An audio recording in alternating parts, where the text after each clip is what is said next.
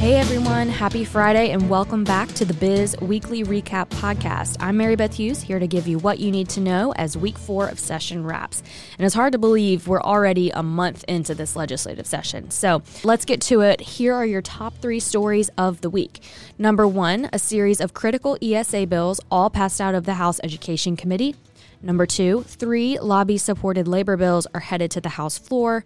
And number three, a big day on Monday for the business community. All right, let's jump right in. In our top story of the week, all eyes were on the House Education Committee on Wednesday as four ESA bills were heard.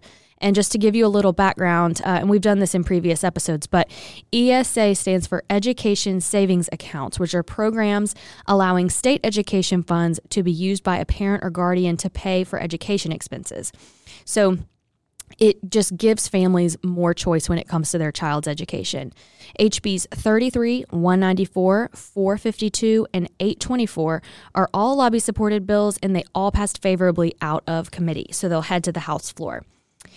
In labor news, on Thursday, the House Labor Committee took up legislation to protect against unemployment compensation fraud.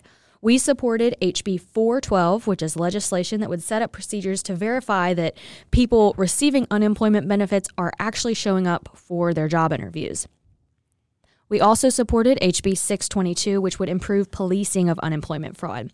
Both of those bills are now headed to the House floor.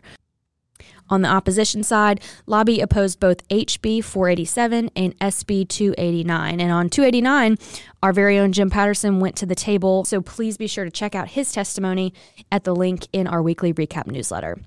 And for our final story of the week, we're actually looking ahead to next week. So on Monday, it's a big, big day for the business community as SB 151 by Senator Rogers Pope is set to be heard in the Senate Rev and Fisk Committee on Monday afternoon.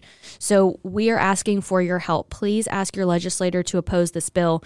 Um, what does this bill do? This bill would install executive orders by Governor Edwards into the Louisiana Constitution.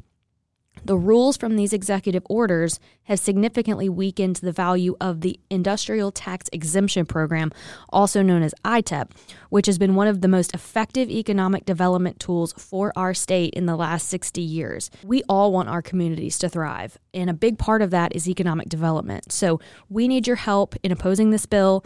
Um, please be sure to call your legislator and take action in the link in the weekly recap newsletter. And now it's time for one more thing. It was announced this week that our friend Craig Stevens of Genesis 360 has been selected as the 2022 SBA Small Business Person of the Year for Louisiana, which is a huge honor.